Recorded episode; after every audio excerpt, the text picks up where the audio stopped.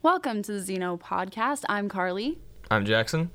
We're really grateful for all of our listeners, so thank you for tuning in. This week we talked about some religious topics, so we just wanted to go over some of the terminology that we use before we get into the episode. So the first one is the church. Um, we go to a church school. It's the Church of Jesus Christ of Latter day Saints. Um, we go to BYU Hawaii. So when we say the church, we typically mean the Church of Jesus Christ of Latter day Saints. So there's that. Also known as Mormons. Yeah. More common term. Yes. Also, we say ministering, home teaching, and visiting teaching. So, as a part of our church, the church, people go out in groups, and initially, this practice it would involve like pairs of men or pairs of women going out and teaching to other men or other women. Right. So, but now ministering, it's a thing that has changed, and now it is a both. It's, it's like a co-ed yeah. group.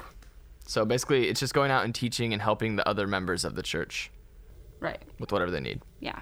We also mentioned branches and wards. That can be confusing because they mean two different things in different ways. Um, so a ward is a group of people that usually live in the same location or like a, a, boundary and they attend church at a certain time together. It's the same thing as a church session in yeah. other churches. Precisely. So branches would be multiple wards um, stakes. I don't know if we say that in the episode but that's multiple wards as well.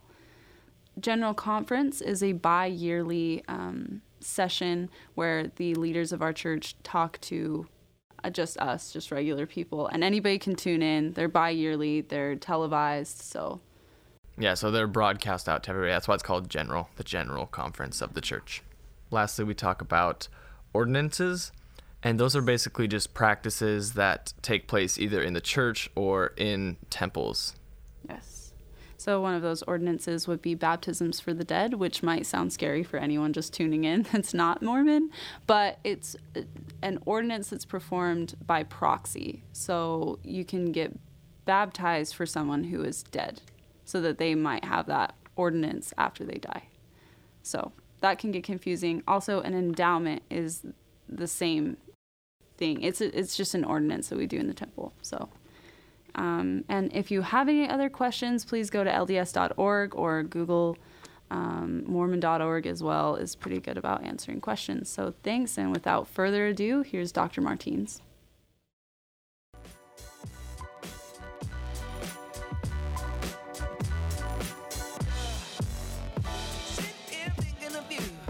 Welcome to the Zeno podcast, where we talk about how we shape stories and how they shape us. Today we've got Dr. Martins with us today.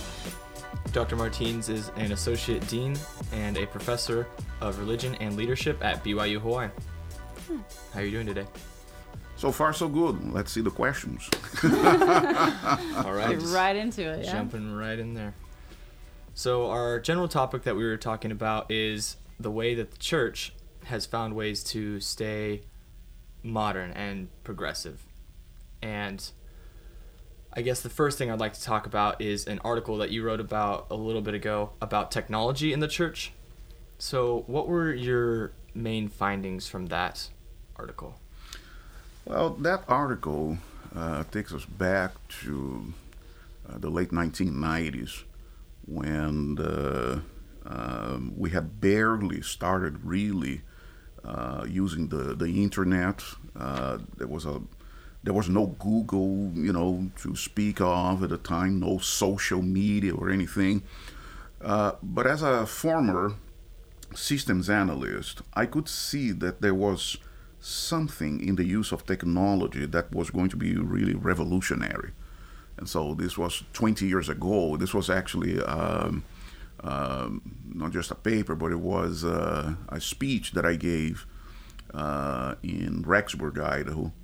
And I was, from my perspective, not only as a um, religion professor, but also as, as a former, um, uh, you know, uh, technology uh, professional, and uh, I was looking at some of the potential for the future use of technology in furthering the mission of the church. And so I gave wings to my imagination, and I imagined, that, "Oh yeah, you know, we could have, uh, you know, in the future, uh, missionaries not even having to leave their homes Yeah. and actually contacting people. And in, remember, in those days, the only thing we had was email. But I, I was saying, look, you know, we could envision having missionaries contacting people, even teaching lessons without leaving their homes. I also talked about, uh, uh, uh, you know, the idea that sort of, you know, in the future, instead of knocking on people's doors, we could have missionaries knocking on their satellite dishes or computer screens. So uh, that was, you know, uh, if you read the paper today, it's kind of a, yeah, you know, some of these things, yeah, already happened. Others, well, you probably had too much for breakfast that day, but uh, but that was it. You know, uh, in the beginning of that uh, digital revolution, or what came to be known as a digital revolution, was looking at the future and saying, okay, here are some possibilities. And do you think that our church, uh, the Church of Jesus Christ of Latter day Saints, by the way, we just started calling it the church, but just for anybody who doesn't know, do you think that the church stays up on this and that's what keeps it so modern? Or do you think it like could use some improvements? let's first, uh, you know, address the the this uh, word modern, okay, or the notion of modernity. Depending on who you ask, there are all kinds of definitions there. Um, but if we if we look at the word modern or modernity as simply the idea of uh, utilizing um, cutting edge technology to further the mission of the church, then we can say that the church will always stay on the cutting edge uh, of technology. Sometimes it may take a little while. In fact, uh, the church's adoption of um, uh, the internet took a little while. If you look back in the uh, in the day in the early '90s, uh, we did not have a presence uh, online. Yeah. and um, and slowly uh, but surely we started to and today we can say that the church is really a powerhouse. Um, uh, it, it really became consolidated when um, FamilySearch came around with the website FamilySearch came around that we saw the church pouring in enormous resources uh, behind that. And now we look at the church website, and it is a source of all kinds of information, training, um and uh, so whatever comes next, uh, we we can say that uh, the first presidency of the Quorum of the twelve apostles will always look at ways of utilizing those future technologies to further the work of the kingdom, uh, the work of salvation around the world. Uh, in fact, on that paper in 1998, I addressed the notion that uh, the day might come when uh, we could have uh, people who uh, never set foot in a meeting house, and we will provide, um, using future technology, we will provide uh, ministering and uh, instruction to them. Um, I even venture to take that into temple ordinances. I don't see why in the future we could not have our meeting houses, uh, say on one evening a week, our stake centers perhaps, uh, become extensions of the temple, just like it happens on temple dedications, on broadcasts of dedicatory sessions of uh, some of our temples. And we can have um, uh, the uh, the endowment ceremony broadcast encrypted signal to stake centers say that there are too far away from some of our temples. We still have quite a number of them in places in areas in the world where it's uh, very costly for people to go. So yeah, this is just as I said, giving wings to my imagination here, but saying these are things that uh, can be uh, seen as uh, possibilities for the future based on the idea that said, yeah, the, the church, in order to further its mission, in order to implement its mission, will always use cutting edge technology. So, yeah, it will always be on the forefront of whatever Yeah. modern technology offers. So the idea behind having a digital session, a digital ward, would be that you would somehow like log into the session, like, and then you would hear the speakers from that, basically like a broadcast. Uh, yeah, if you imagine a sacrament meeting for people who live in faraway places, yes, you could imagine something like that. Uh, perhaps even uh, now that 3D is available, uh, even the virtual, uh, you know, with a with a with a virtual image of the person being in a congregation. Now, these notions for us are laughable right now in 2018. But who knows in 2028 or 2038 where we could have people who live, you know, hundreds and hundreds of miles away from the nearest meeting house, and yet they want to participate in the worship services, and and there will be a lot of uh, uh, issues uh, uh, around this, and uh, including, for example, the administration of the sacrament. I don't know how that would be worked out, but the idea that we could offer uh, Sunday school class or a fireside that way, well, we are already doing that. And so uh, I don't see why in the future, in some way, shape, or form, we could have virtual branches of the church where people in different places in the world, you know, according to certain time zones, they would be able to come together and receive instruction, gospel instruction, perhaps a Sunday school or a Relief Society lesson or an Elders Quorum lesson, uh, that way without having to leave their homes because they live too far away. It's a possibility. Whether it's going to happen or not, we don't know. but it, anything is possible, really. Yeah. I had a question. Do you think that ordinances like baptisms for the dead or like the sacrament could be done virtually, like if you're not in the same room? Uh, or at the moment, I don't, I, I- don't see how. But who knows the future? Because but at the you're moment, I don't see how because it is required yeah, the presence of the officiator and the person who is the recipient of the ordinance. Um, and uh, I, I would leave that question to be addressed uh, 15, 20, 25 years Okay. uh, from now because who knows what uh, will be available by then. right. Yeah. Have you ever worn those virtual reality goggles? Yeah, I did. It was a little dizzying, but uh, I did. And, uh, uh, uh, you know, I. Uh, okay, Okay. let's take the sacrament, for example. Okay. Okay, let's take the sacrament, for example. Um,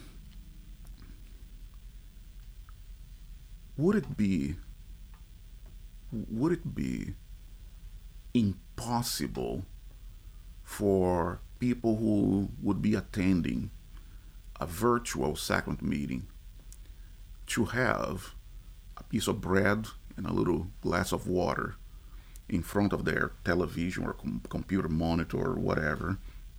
Televisions are computers nowadays, yeah, anyway I mean, everything's the same. and then have a priesthood holder remotely uh, bless the bread and the water. Is proximity to the priesthood holder what's necessary or just the proper authority, Yeah. regardless of distance? I don't have an answer for that question, but you can see there's a, you know, we cannot say that it is impossible. Yeah. Now, whether it's feasible or acceptable, it's not up to uh, to me to to to state. But we cannot say that would be impossible. And for us, some of us may frown at the idea. Oh no, no, you have to be there. Okay, well, let's see how people 25 years from now are going to feel about it. Well, I was just thinking about people that are homebound that we would take sacrament to anyway if they could do that themselves. Well, not just homebound, but Yeah. far away. yeah, and far away. really far away, hundreds of miles away from the nearest meeting house. That would facilitate uh, the ability to, nur- to not only minister, but also spiritually nourish these individuals with uh, the ordinance. But Yeah. who knows?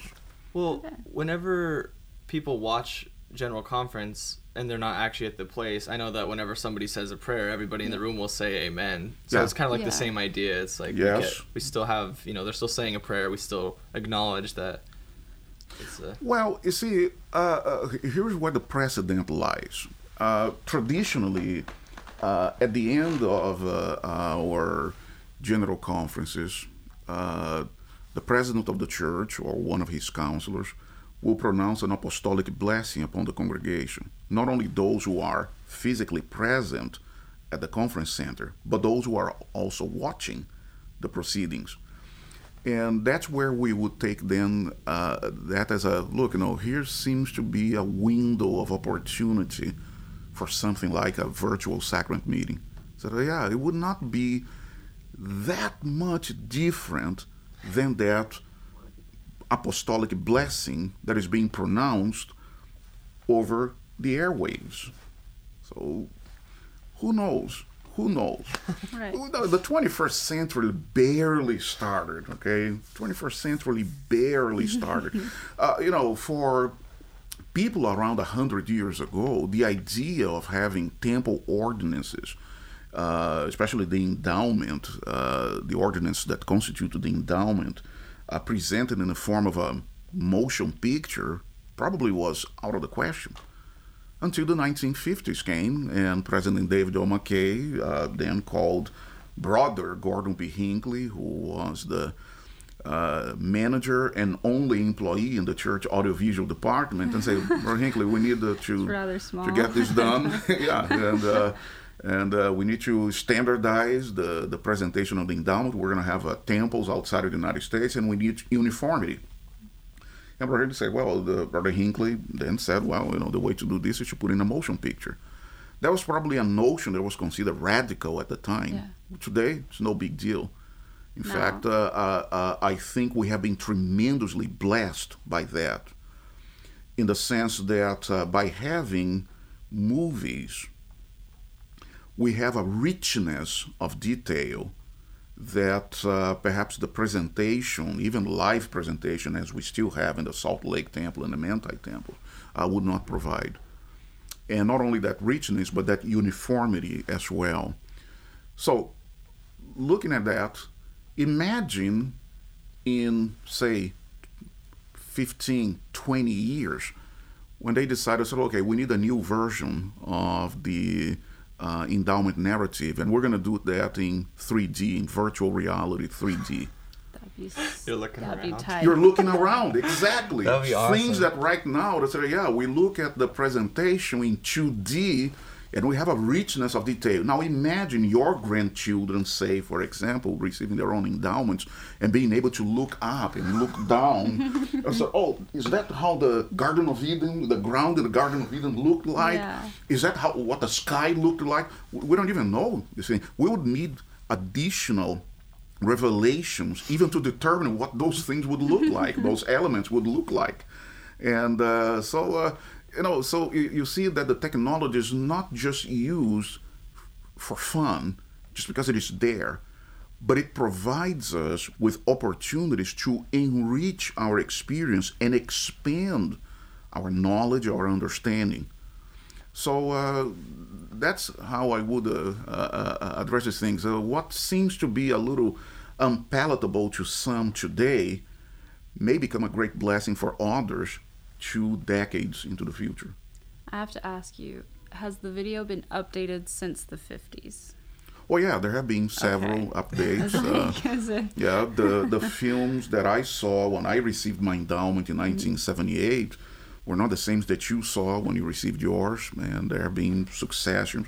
And uh, from time to time, there will be, uh, you know, uh, tweaks and changes and so on. I was just wondering. I, I haven't been endowed, so I haven't seen it, but I wasn't You sure. You will, but uh, you can expect that when you are endowed, you will see things that your uh, grandchildren will not. And you will tell them essentially what I'm just telling you. yeah, when I received my when grandma received her endowment, you know, it was very different. and they're going, yeah, whatever, grandma. That's so interesting. How does a change like that come about? So, I mean, I guess in the case it was Gordon B. Hinckley who started like that process with the the videos, but like how does something like that keep changing? How does who is in charge of that? the first presidency of the Quorum of the Twelve Apostles. They're the ones who uh, make decisions. There may be people in the temple department who make recommendations, but they're the ones who spearhead all these things and uh, approve. Um, in the in the case of the first films, uh, uh, Brother Hinckley was the record. but uh, uh, what we know today is that he sat down with President David O. McKay uh, in the Salt Lake Temple, and together they worked on a script. Because uh, it is one thing to have the ordinance, you know, being presented by the, the, the, the temple workers, but it's another thing to turn that into a movie script. You need to outline everything. You need to specify everything how it's going to look like, or how people are going to be, how the actors are going to be dressed, mm-hmm. or, or, how the actors, you know, are going to phrase, you know, or pronounce certain words and so on. And so uh, then Brother Hinckley, because he was not a general authority at the time, you know, he he was just uh, an employee uh, in the corporation of the church, and so uh, they had to um, uh, organize all these things, and then the first presidency gave the go-ahead to go and prepare, a, you know, a, a, the the film. They looked at it. In fact, they didn't like the first one, so they had it redone. Uh, and uh, and that's how it started. And this was in preparation for the dedication of the temple in Switzerland. Was the first temple outside of uh, North America, and uh, the first really international temple. Uh, yeah, they had the temple in Canada, but Canada was just a you know neighbor there to Idaho and Montana, and uh, uh, the, the the concern was so we need uniformity there, and so the process is always supervised and spearheaded uh, and uh, um, supervised very closely by the first president according to the twelve apostles. That's the information we have according to a number of studies that have been made in some books and papers and so on. Okay. In different countries, do they have? Do they just translate it? Yeah, the the films are dubbed okay. into multiple languages, and uh, in terms around the world, you can you can listen in a number of languages. Uh, I was uh, just in Japan a few weeks ago, and my wife and I went to the Fukuoka temple. Uh, although the session was in English, but they had Japanese subtitles. Okay. And uh, if we had gone a little uh, earlier, uh, we would have been in a Japanese session, and they would have given us uh, earphones, and we would have heard the session in English. The same thing happens in temples around the world. You can ask, and uh, uh, here in Laie, in Hawaii, they have a couple of dozen languages um, in available in the Laie Temple. So when people come and they don't speak English, uh, they can request, and uh, and they will be given them some earphones, and they will be able to listen. The engineers will select a channel to put the audio of that particular language. And so when we have people, for example, coming from the Marshall Islands, they can listen in Marshallese we're always having uh, available in Samoa and Tongan and Spanish and uh, Korean, Japanese, the major language in the Asia Pacific rim, plus a few a few others. So uh, it's it's available in a lot of temples. They will have that. Awesome. Do you? Uh, oh, yeah. sorry. I was just gonna kind of change the topic because we've okay, talked about technology ahead. making the yeah. church modern. You know. Um, but I also kind of wanted to talk about ministering and the new program that the church has set up. Um, they've gotten rid of visiting teaching and home teaching, and they're mixing the youth in and the women in, and we're all just trying to keep each other together. Yeah. Yeah. Is that a good understanding? Yeah, so it is. Is that?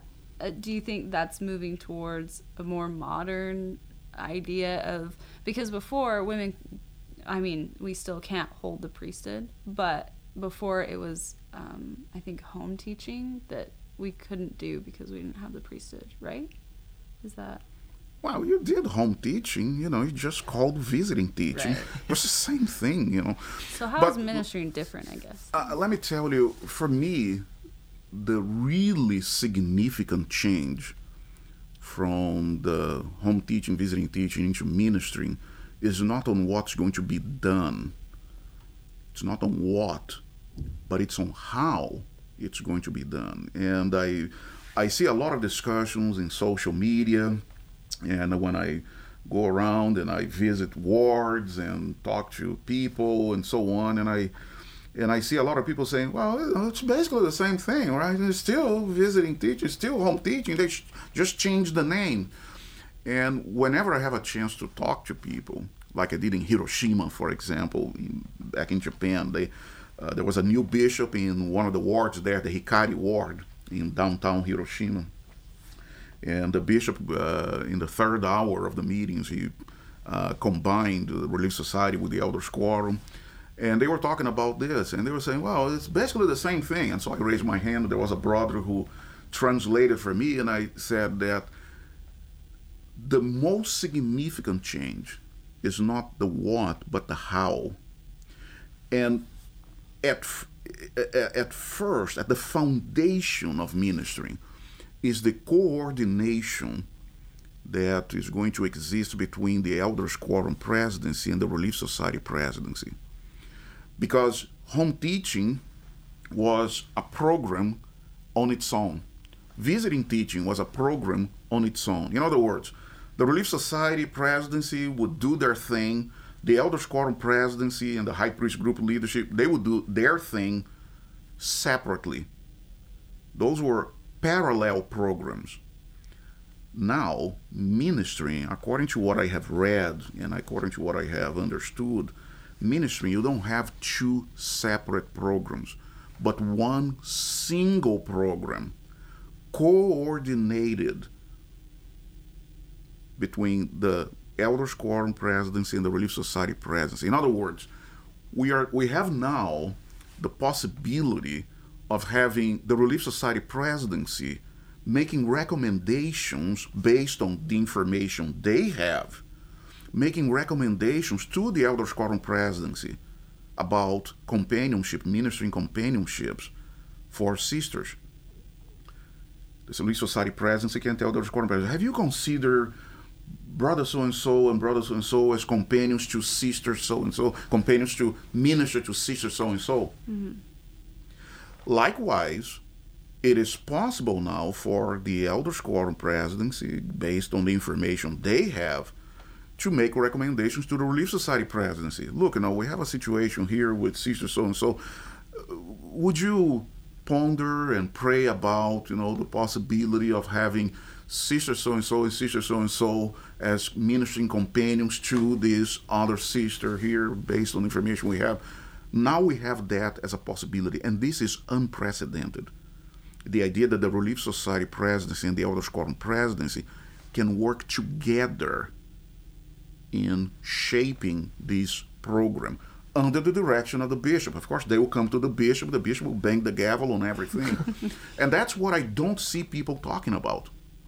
They're talking about, they said, oh, yeah, you know, now it's ministering. Okay, no more, you know, checking visits. Oh, you don't need to check. You can just text and so on. I said, that's not the biggest change. We could do these things with home teaching before. In fact, we were doing some of these things before oh, the, the high priest and the elders now are together in a lot of smaller wards around the world.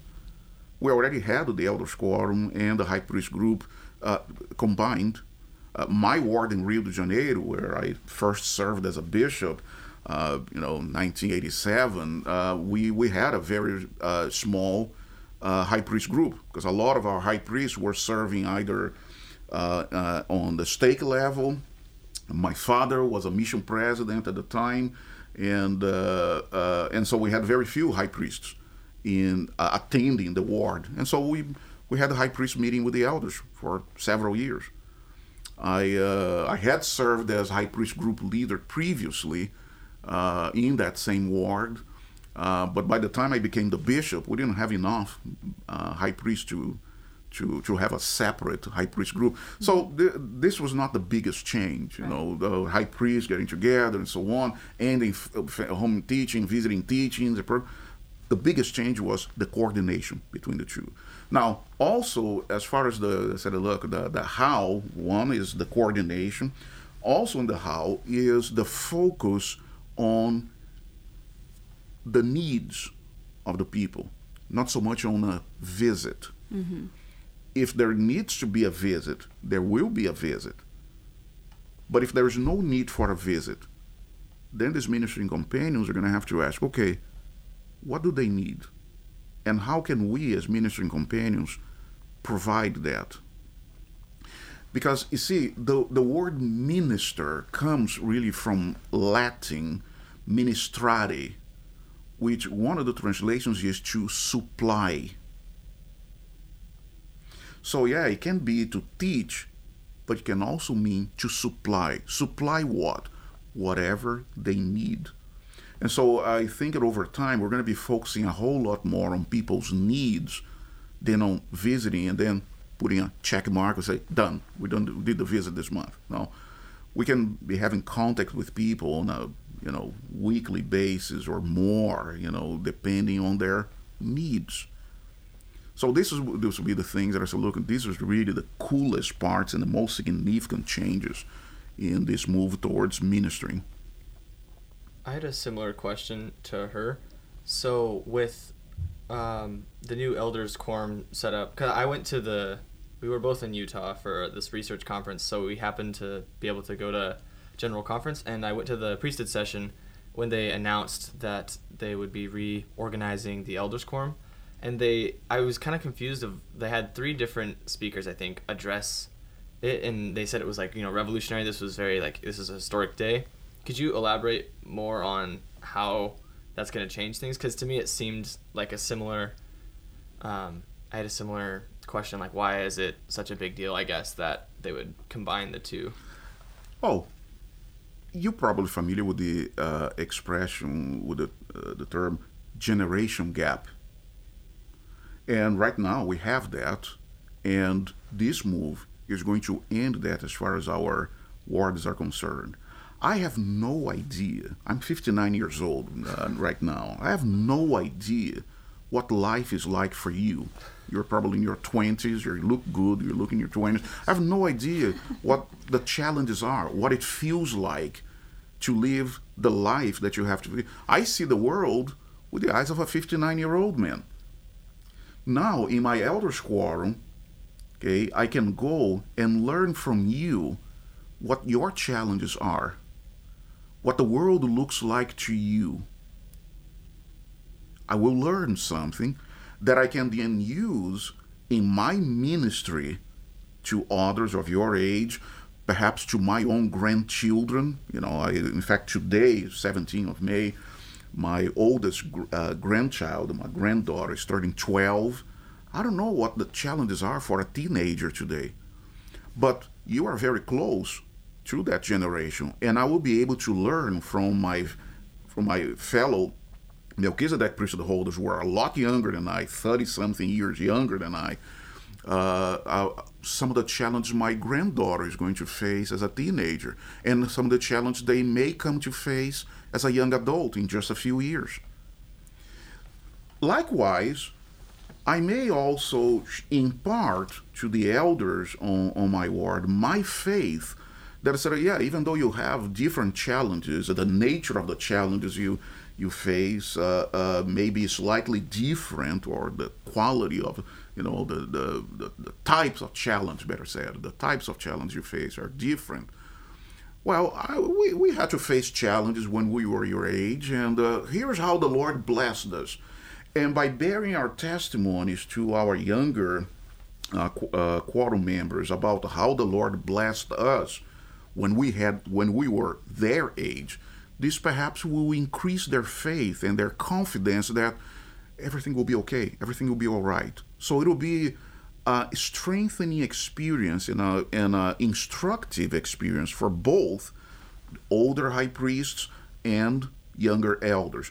But remember, we're speaking here, you know, kind of a typical uh, uh, elders quorum in the United States. Around the world, uh, things may be very different because uh, uh, in any place around the world, uh, we have a lot of high priests who are about your age. I, I, was ordained a high priest when I was 22 years old. I hardly had any time spent in an elder's quorum.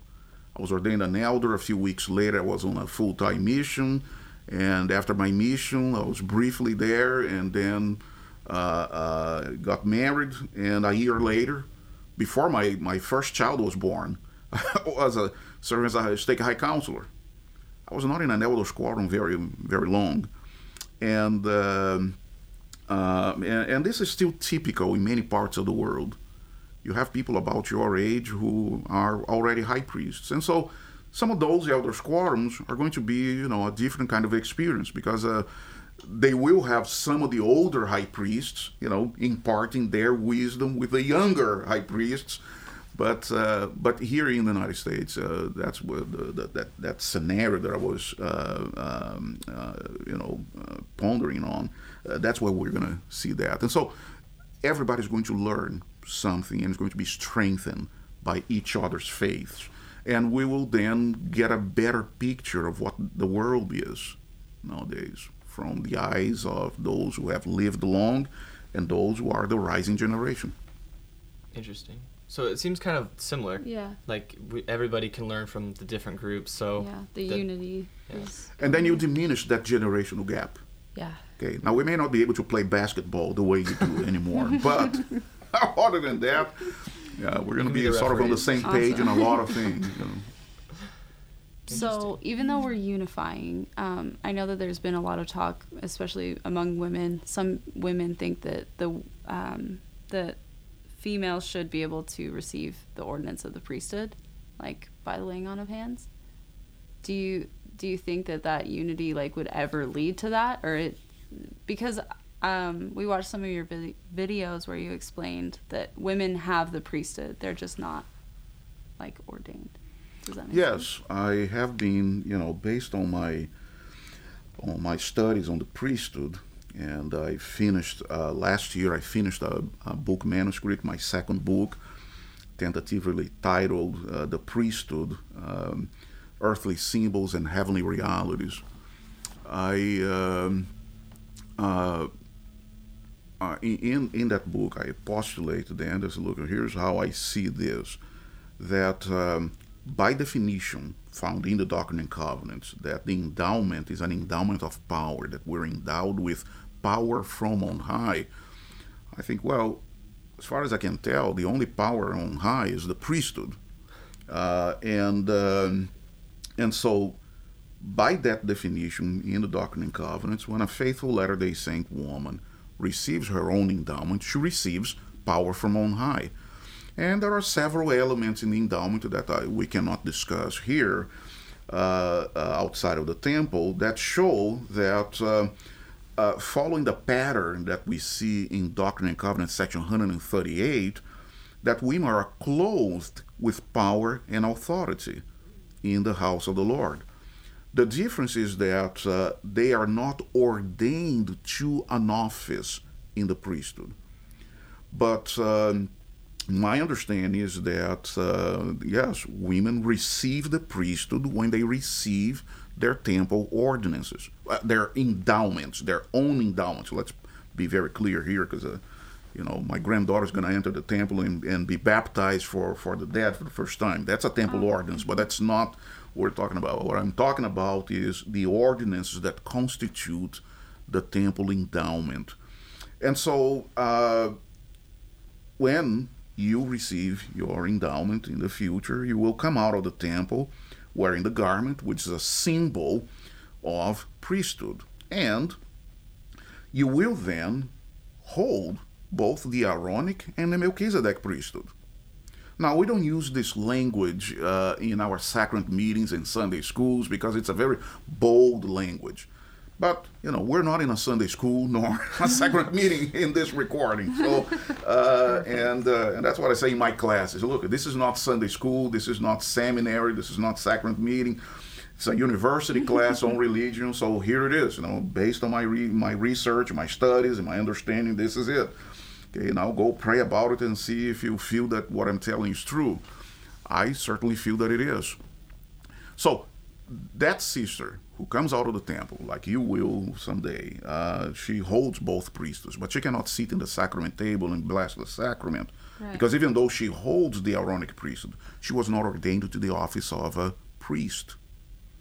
She cannot lay hands to heal the sick or confirm a member, a person member of the church, because even though she holds the Melchizedek priesthood, she was not ordained an elder. But on the other hand, I often remind people that the temple is not the church. The Church of Jesus Christ of Latter day Saints builds and maintains temples.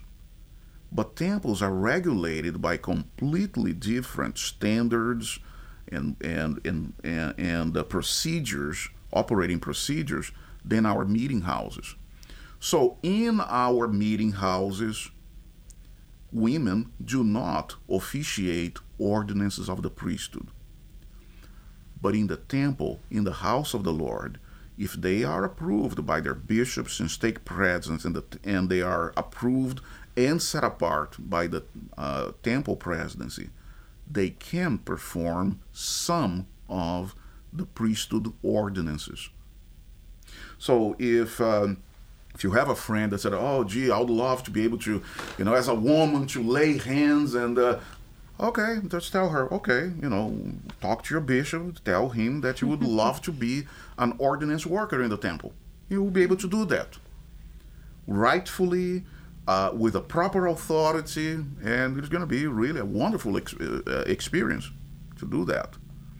So, uh, uh, uh, and that's where going back to that uh, idea of the, the ministering, you see then why I'm so excited about it, because now we're having Elders Quorum Presidency and Relief Society Presidents coming together as people who have been endowed with power from on high, who are equals in the work of the ministry, because they were both endowed with the same power from on high.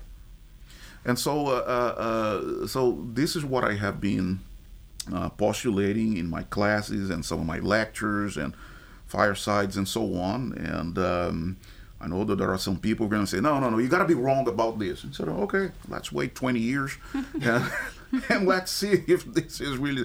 But I know it is very bold language. In fact, I'm having a problem, you know, getting the book published because there are some publishers who are looking at that and say, hey, you know, I don't know if we can publish that. You know, we put our name behind this. You know, that's those are great ideas, but uh, and so they're scratching themselves and they're scratching their head and said, I don't know if we can put our, you know, our brand name behind this. Instead of okay, fine.